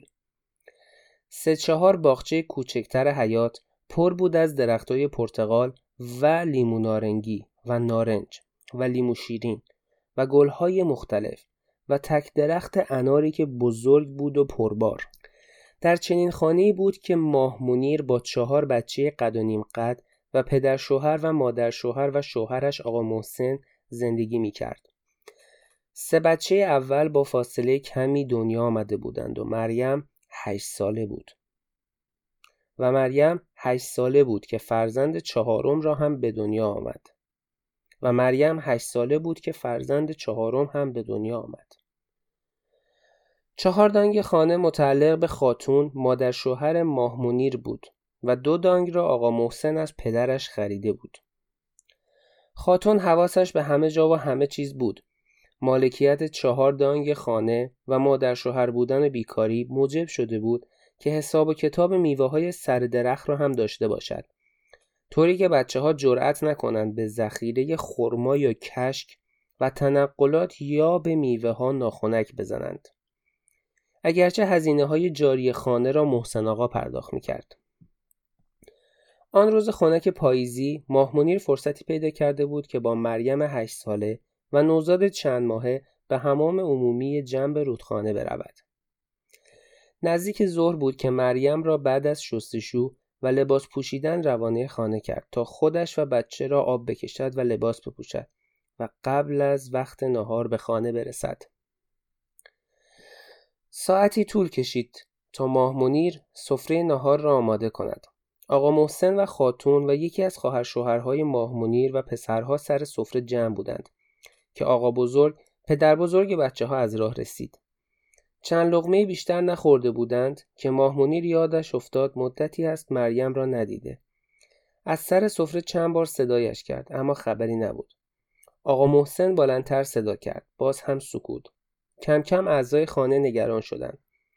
سفره به حال خودش رها شد و هر یک جایی از خانه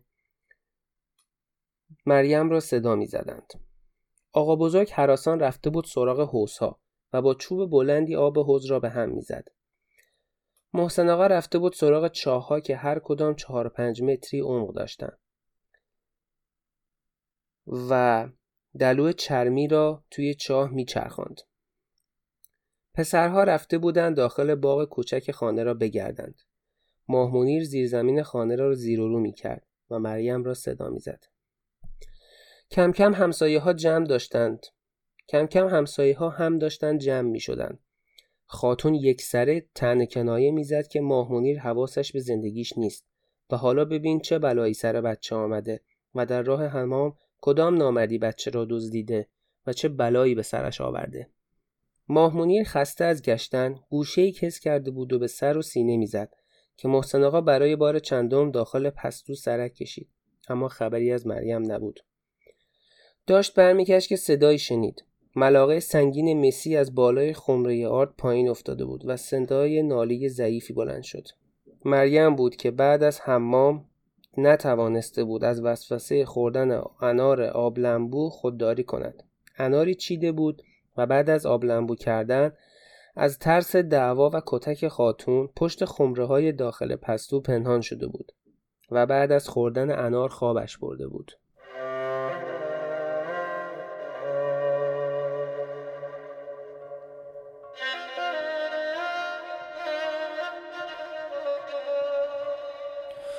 تو در فتنه از حد به در کردی. تو با منزبت هم بتر کردی. ز سوی نگاه تبالودت من تشنه را تشنه تر کردی. پس از آرزوها پس از جستجوها ندانی که ای چه ها کردم. تو را بین خوبان جدا کردم. صدا را به دل مبتلا کردم. ته کوچه نامت صدا کردم. مطلب بعدی از وبلاگ سه روز پیش هست که براتون می‌خونم. عنوان پست رضا. الهه عکسی فرستاد مربوط به دوازده سیزده سال پیش. کنار او و رضا و چند نفر دیگر ایستاده بودم. مغنه سرم بود. عکس را تماشا کردم و گریم گرفت و بهش گفتم. گفت گریه چرا؟ ببین چه قیافه های احمقی داشتیم از آن روزها یاد کرد که بعضی وقتها بعد از اینکه کارمان در آن ستاد خبری تمام می‌شد می آمدیم خانه ما و تو از چرخش یک رقص بیژن مرتضوی میذاشتیم. و دوتایی با رضا آنقدر میرقصیدیم که به نفس نفس میافتادیم. بهش گفتم این آهنگ دیگر تبدیل به روزه من شده. هر جا بشنوم بیمتلی اشکم در میآید بعد یادم به حرفای ت افتاد. می گفت دوست دارد از برادرش حرف بزند اما آدمها می روند در فاز ناراحت. دست و پا می‌زنن که بحث عوض شود. فکر می‌کنن غمگینی که یادش افتادی یا یادش غمگین می‌کند می‌خواهند فورا حالت را عوض کنند. در حالی که آدمی که حالا نیست بخش بزرگی از زندگیت بوده ذهنت ازش پر است و دوست داری حرفش را بزنی. یک خاطره ساده تعریف کنی. چیزی که بعدش آه و حسرت و اشک نباشد. اما هر بار که از او حرف می‌زنی فکر می‌کنند از فقدانش می‌گویی. فقدانش چسبیده به یادش و هر جا از رفته یادی شود مثل حیوان گرسنه از راه می‌رسد و همه چیز را بو می کند و میریسد این است که دیگر او را از حرفهایت هم حذف می کنی تا فقدان کامل شود. روزهای بعد از مردن رضا حسی شبیه مرگ خودم داشتم. تا به حال دوستی اینقدر نزدیک به من و سن من را از دست نداده بودم. با همه چیز و همه کس غریبه شده بودم. پیام همه غریبه ها درخت ازدهام ماشین ها و آسمان. و آسمان روشن این بود آب از آب تکان نخورده. مرسیه واقعی مرگ. به هر چیزی که نگاه می کردم نبودن رضا را می دیدم و ناخداگاه درباره بزرگترین وسوسه هم تصویر سازی می کردم فردای مرگ خودم. نگاه کردن به یک روز عادی وقتی که خودت وجود نداری. دیدن تاثیر نبودنت در خیابانها و مغازه ها و عجله زندگی با دیدن بی تأثیری مطلق نبودنت. وسوسه که جوابش را میدانی. اما می‌خواهی واقعا تجربهش کنی. می‌خواهی برای یک روز یا حتی چند ساعت جهان را بدون خودت ببینی. سالهای آخر رابطه هم با رضا شکراب بود و نمی‌دانم این تأثیری در میزان ناراحتی هم از مرگش داشت یا نه. از خودم و الهه و بقیه کسانی که خبر داشتند مدام میپرسیدم یعنی از این است که انقدر میسوزم؟ آخری ها در توییتر آمده بود سراغم. این پا و آن پا کرده بودم رفته بود. مثل آبی که از لای دستهایم ریخته باشد. صدایش خیلی زنده در گوشم است و نفرینش آتش بر دهانت طرز خودنویس دست گرفتنش.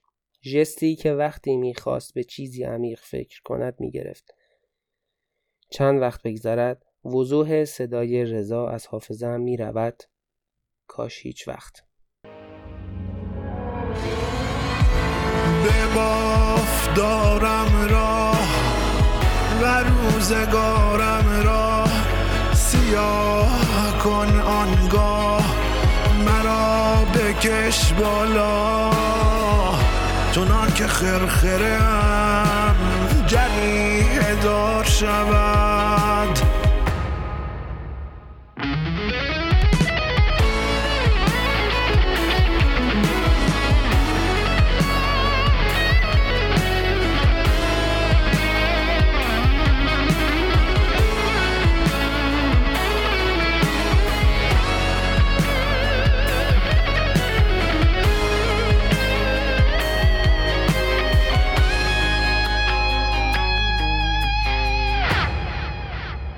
پست دیگری از وبلاگ کشو رو خدمتتون می‌خونم. همیشه خوابها از ارتفاع سادلوهی خود پرت می‌شوند و میمیرند. خواب دیدم استانبولم. می‌روم کتاب فروشی و با سه و دخترش صبحانه می‌خوریم و می‌رویم یک جایی حوالی خیابان استقلال که من پیاده شوم. یعنی خیابانی چسبیده به دریا و نزدیک استقلال. برنامهم این است که تنها شوم و آبجو بخورم و در خودم غرق شوم. کلی آدم می‌بینم. با کلی دوست و غریبه همراه می‌شویم و چند تا مرد سلبریتی که دستم میاندازن همانطوری که پسرهای قوی و بالغ پسرهای ضعیف دم بلوغ را در دبیرستان دست میاندازن. تهدیدشان می‌کنم و آنها شوخی خنده برگزار می‌کنند. از پس کوچه ها برج گاتالا پیداست. مردها باز یک کر می میریزند. مثلا دست می‌زنند بهم یا هر چیزی شبیه این. قهر می‌کنم و راه میفتم سمت گاتالا. می‌دانم که یک کافه آن نزدیکی ها هست که سهلاب گرم می‌دهد. فکر می‌کنم باید بروم آنجا سهلاب بخورم و سوگواری چیزی را بکنم که آنقدر که دیگر سوگی نمانند. یک دندانم در می آید. همه دندانهایم می ریزند. توی دهنم میترسم این بار هم به سوگ نمی‌رسم.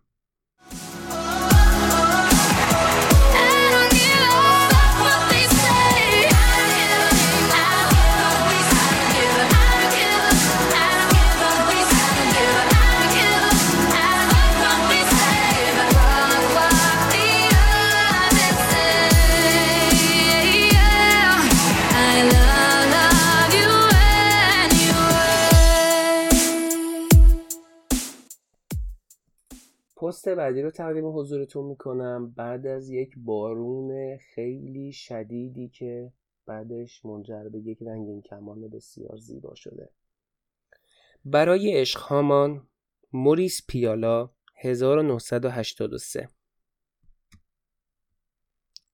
در صحنه معروف میهمانی شام خانوادگی فیلم پدر پس از مدتها دوری به خانه پا می‌گذارد. درست تر است که بگوییم خود پیالاست که از پشت دوربین به قلب صحنه می آید. بله او بازیگر نقش پدر است و پیشتر گفتگوی آخر شبش با سوزان درست پیش از ترک خانه با حرکت از تنش و فاصله نخستین تا رسیدن به نزدیکی و صمیمیت پایانی شاید بهترین فصل فیلم را رقم زده بود. او حالا برگشته و تمام حاضران را با چشمانی گشاده از حیرت به استقبال واداشته اما اینجا در اصل نه پدر که خود پیالاست که فاصله فیزیکی پشت و جلوی دوربین را طی می کند.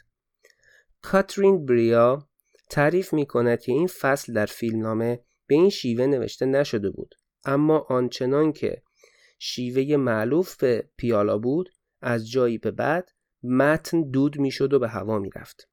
برای پیالا سینما در لحظه ساخته شدن شکل می گرفت و فرم قایی خودش را می یافت. امروز برای ما سخت است تصور فیلم بدون این بازگشت پدر حرفهایش با حاضران و از جمله آن اشارههایش به ایده اندوه ونگوک غمگین بود به راستی که با همین حرکت او دایره فیلم بسته می‌شد و فیلم شکل خود را میافت و درس بزرگ پیالا همیشه صرف فعل کنش. نه در گذشته که در حال بود. با نظر به این ایده شاید دور از انتظار نیست که بگوییم همین فیلمی که پیالا در آن نقش پدر ساندرین بونر آن هم در اولین حضور سینماییش را دارد پیالایی ترین فیلم او نیز هست.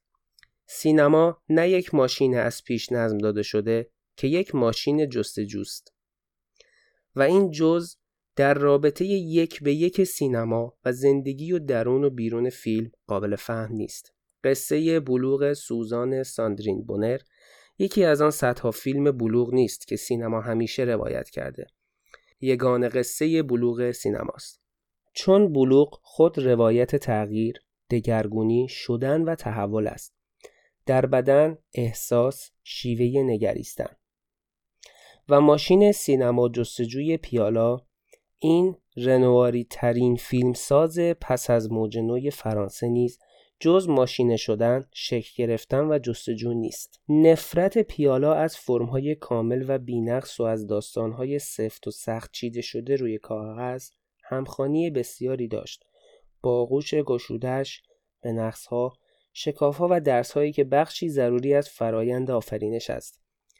در برای عشقهامان و در این سفر بیپایان سوزان در جستجوی معنا بخشیدن به خود، تن و غریزه از آغوش پسری به آغوش دیگر و در این بیثباتی و پیشبینی ناشدگی و غیر منتظر بودن او سینمای رام نشدنی پیالا داستان ایدئال خود را میافت.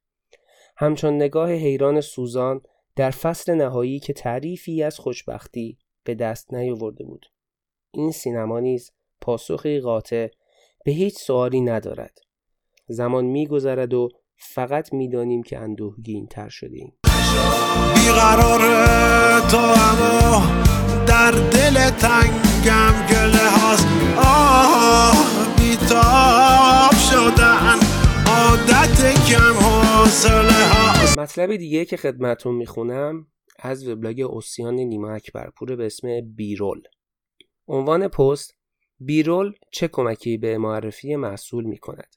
درود بعد از بیش از یک سال و نیم وبلاگ ننویسی.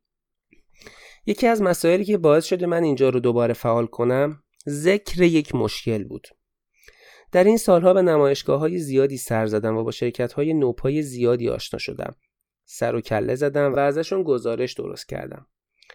خیلی پیش میاد ایرانی هایی رو می‌بینم که گله می‌کنن چرا در برنامه کلیک از استارتاپ های ایرانی گزارش چندانی نداریم این مسئله در طول همایش اخیر آی بریج در بارسلون با هم چند بار مطرح شد یکی از تفاوت‌های عمده‌ای که شرکت‌های خارجی با شرکت‌های نوپای ایرانی دارند اینه که برای رسانه ها به اندازه کافی محتوا تولید می کنند. رسانه ها این امکان رو ندارند که همیشه به محل شرکت ها سر بزنند.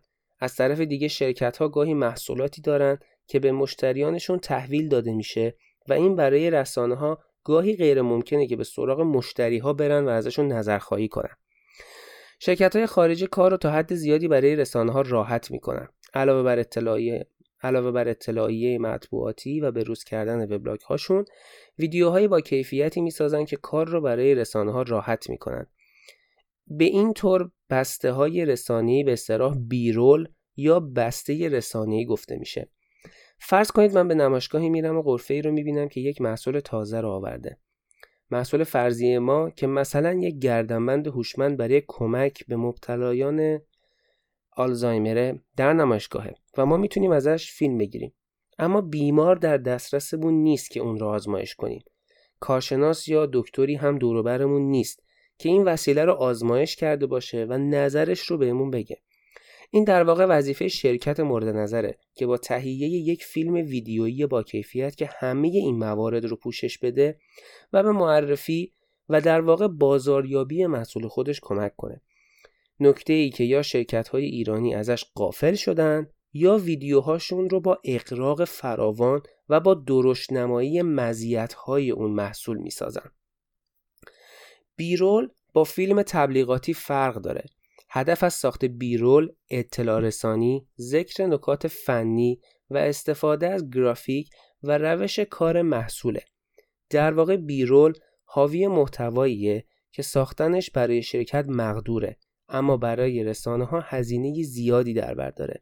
مثلا یک وبلاگ تخصصی برای معرفی آخرین فناوری ها نیاز به بیرول خیلی از این محصولات داره تا اونها رو به خوبی تشریح کنه. بیرول رو معمولا در بخشی مجزا در وبسایت محصول قرار میدن مثلا در صفحه پرس یا media.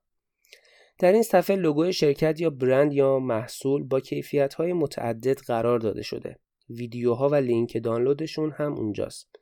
در نمایشگاه هم این محتوا رو معمولا به صورت USB memory در اختیار اهالی رسانه قرار میدن. امیدوارم این نکته رو شرکت های ایرانی سریعا درک کنند و بخشی از هزینه های marketing رو روی تولید B-roll هزینه کنند.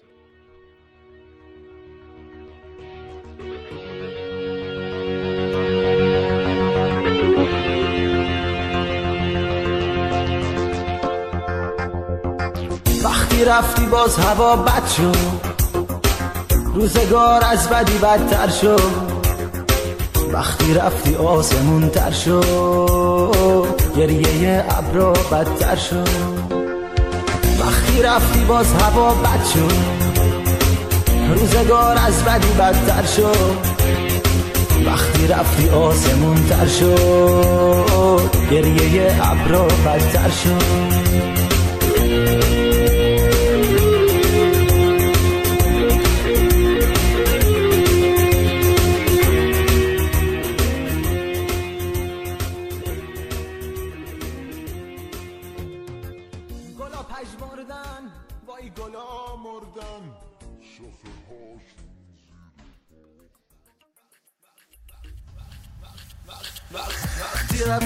باز هوا بد شد.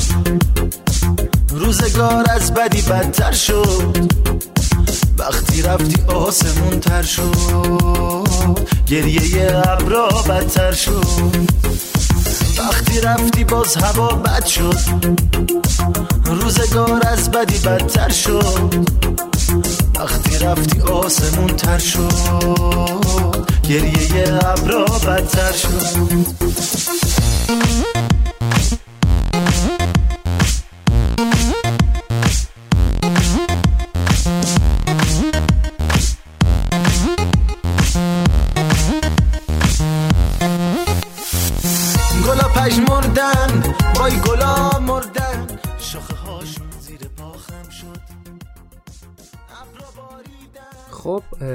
قسمت هم با موفقیت نسبی تموم شد و امیدوارم که از پستایی که انتخاب کرده بودم حسابی لذت برده باشید و همونطوری که می‌بینید دنیای وبلاگ پر از اطلاعات خیلی قوی و خوبیه.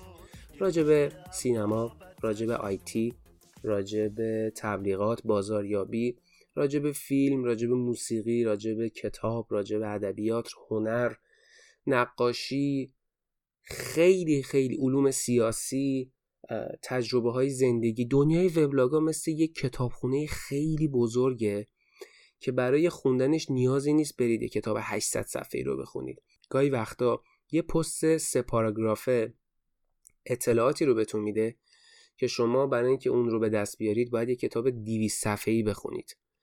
و یعنی یه چیز یه درسی بهتون میده که ارزشش به اندازه اون کتاب 300 صفحه‌ای ممکنه باشه. پس حتما بیاید به وبلاگا سر بزنید وبلاگا رو بخونید. اگر دوستاتون دنبال وبلاگ و اینجور چیزا نیستن پستای خوبی رو براشون پیدا بکنید و براشون بفرستید و اونا رو با دنیای وبلاگ نویسی آشنا بکنید. امروز روز وبلاگ فارسیه. نذاریم که با سر نزدن نذاریم که با بیمهری نویسنده های خوبمون رو از دست بدیم و اونا رو سرد بکنیم.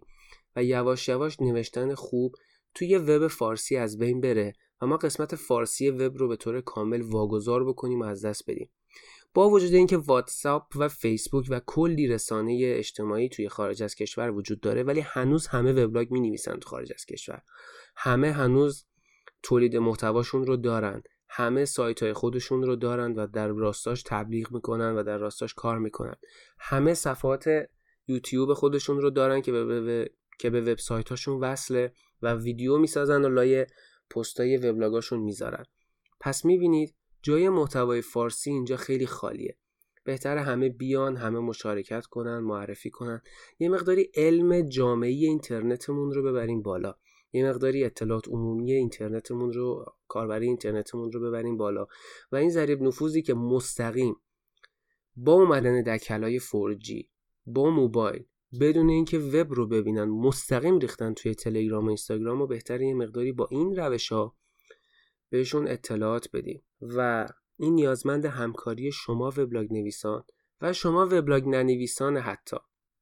اگر فکر می‌کنید حرفی برای گفتن دارید هرچه زودتر بیایید و وبلاگ بنویسید. اگر بلد نیستید به آدرس hotfix.ir برید و با من تماس بگیرید. با کمال میل دوست دارم کمکتون کنم و هر کمکی از دستم بر بیاد چه به لحاظ آموزش باشه و چه به لحاظ راهنمایی با کمال میل این کار انجام میدم تا یک قدم بزرگی در راستای فهمیدن در راستای انتقال اطلاعات توی این جامعه انجام بدیم و در این راسته حرکت بکنیم و در نهایت به ارتقای جامعه برسیم. بعضی از کارا منفعت فردی توشون نیست بلکه منفعت اجتماعی توشونه که اثر این منفعت روی فرد هم تاثیر می‌ذاره. و یکی از علتهایی که من دوست دارم تو این پروژه ها فعالیت بکنم هم همینه. چون هر چیز خوبی به اجتماع بدی اجتماع اثر خوبش رو بهت برمیگردونه. قسمت بعد هم پستای برتر رو قراره براتون بخونم. اگر فکر می‌کنید تو وبلاگتون یه پست خیلی خوبی نوشتید که دوست دارید چند نفر بشنون حتما اون پستا رو برای من بفرستید آدرسامو دارید به آدرس 1024 at sign R پستاتون رو بفرستید. و اگر نظری دارید حتما به آیدی تلگرام هم نظرتون رو به صورت voice بفرستید تا در برنامه حتما گذاشته بشه.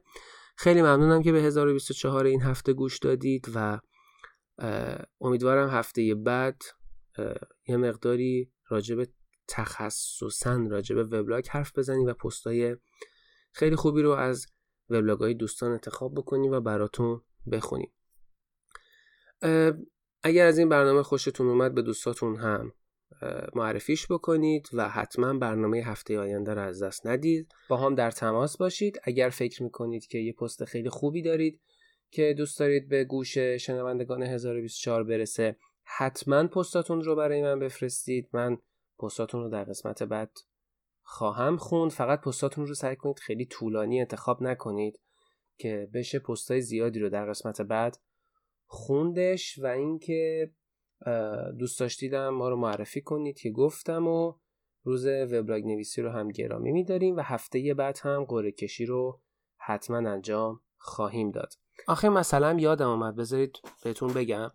و اونم اینه که ما بعد از اینکه این قسمت رو الان که منتشر کردیم قسمت بعدی هم در رابطه با وبلاگ نویسی اون قسمت رو هم منتشر کردیم. قسمت بعدش من می‌خوام یک مقداری باز مجددا در رابطه با اپلیکیشن های کتابخانم و به صورت خلاصه صحبت بکنم.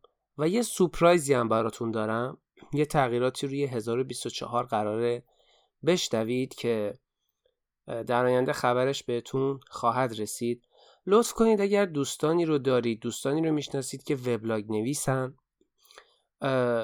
بیارید و در حرکت ما شرکت بدید چون جوایزی که ما مد نظر من مد نظر دارم جوایز خیلی ارزشمندی هست. و از طرف یه یادگاری از دنیای وبلاگا به عزیزانی که تو این حرکت شرکت می‌کنن. اگر دوستتون وبلاگ نویس نیست حتما بیاریدش و وبلاگ نویسش بکنید. و در کل منظور من از این 90 دقیقه صحبت کردن این بود که هوای همدیگر رو داشته باشیم هوای دنیای وبلاگ نویسی رو داشته باشیم مطالبمون رو همرسانی کنیم برای همدیگه بفرستیم. سعی کنیم چیزای خوب بنویسیم چیزایی بنویسیم که به درد بقیه بخوره. مطالبی رو بنویسیم که جذاب باشه جالب باشه. دوست داشتیم بعضی وقتا هم درد دل بکنیم اشکال نداره و درد دلای همدیگه رو گوش بدیم برای همدیگه نظر بذاریم راه حل نشون بدیم با همدیگه دعوا نکنیم. مطالبمون رو به خارج فضای وبلاگ نویسی انتقال بدیم برای دوستامون بفرستیم و محتوایی که داره تولید میشه رو نذاریم تو نطفه خفه بشه و در بیخبری کامل به سر ببره. خیلی چیز سختی نیست خیلی کار سختی نیست. اینکه ما سعی کنیم همدیگر رو دوست داشته باشیم خیلی کار پیچیده ای نیست. موزیکایی که پخش شد من روی صفحه مخصوص 1024 قرارشون نمیدم به خاطر اینکه به خاطر اینکه خب موزیکا زیاد بودن و اکثرشون یه قسمتشون که خارجی بودن ترجیح میدم همینطوری روی پادکست بگمشون که از چه موزیکایی استفاده کردم. موزیکایی که توی این پادکست ازش استفاده شد براتون میگم به که اونجا بنویسم. محسن چاوشی شبی که ماه کامل شد. محسن چاوشی خداحافظی تلخ. فرهاد جواهر کلام آهنگ فقط خودم فقط خودت. دو نسخه یه نسخه قدیمیش که سال 84 85 بود اومد. یادم نیست دقیقا. و یه نسخه جدیدش که سال 90 91 اومد اگه اشتباه نکنم. که اینا رو میکس کرده بودم. محمد زارع اگه اشتباه نکنم اسم خواننده رو اشتباه نگفته بودم. فقط کافیه تو گوگل search بزنید وقتی رفتی باز هوا بد شد. و این این هم دوتا نسخه موزیکاش که یکیش برای همون سالاست برای ده سال پیشه و یکیش برای تازگی هست و دوباره خونده شده.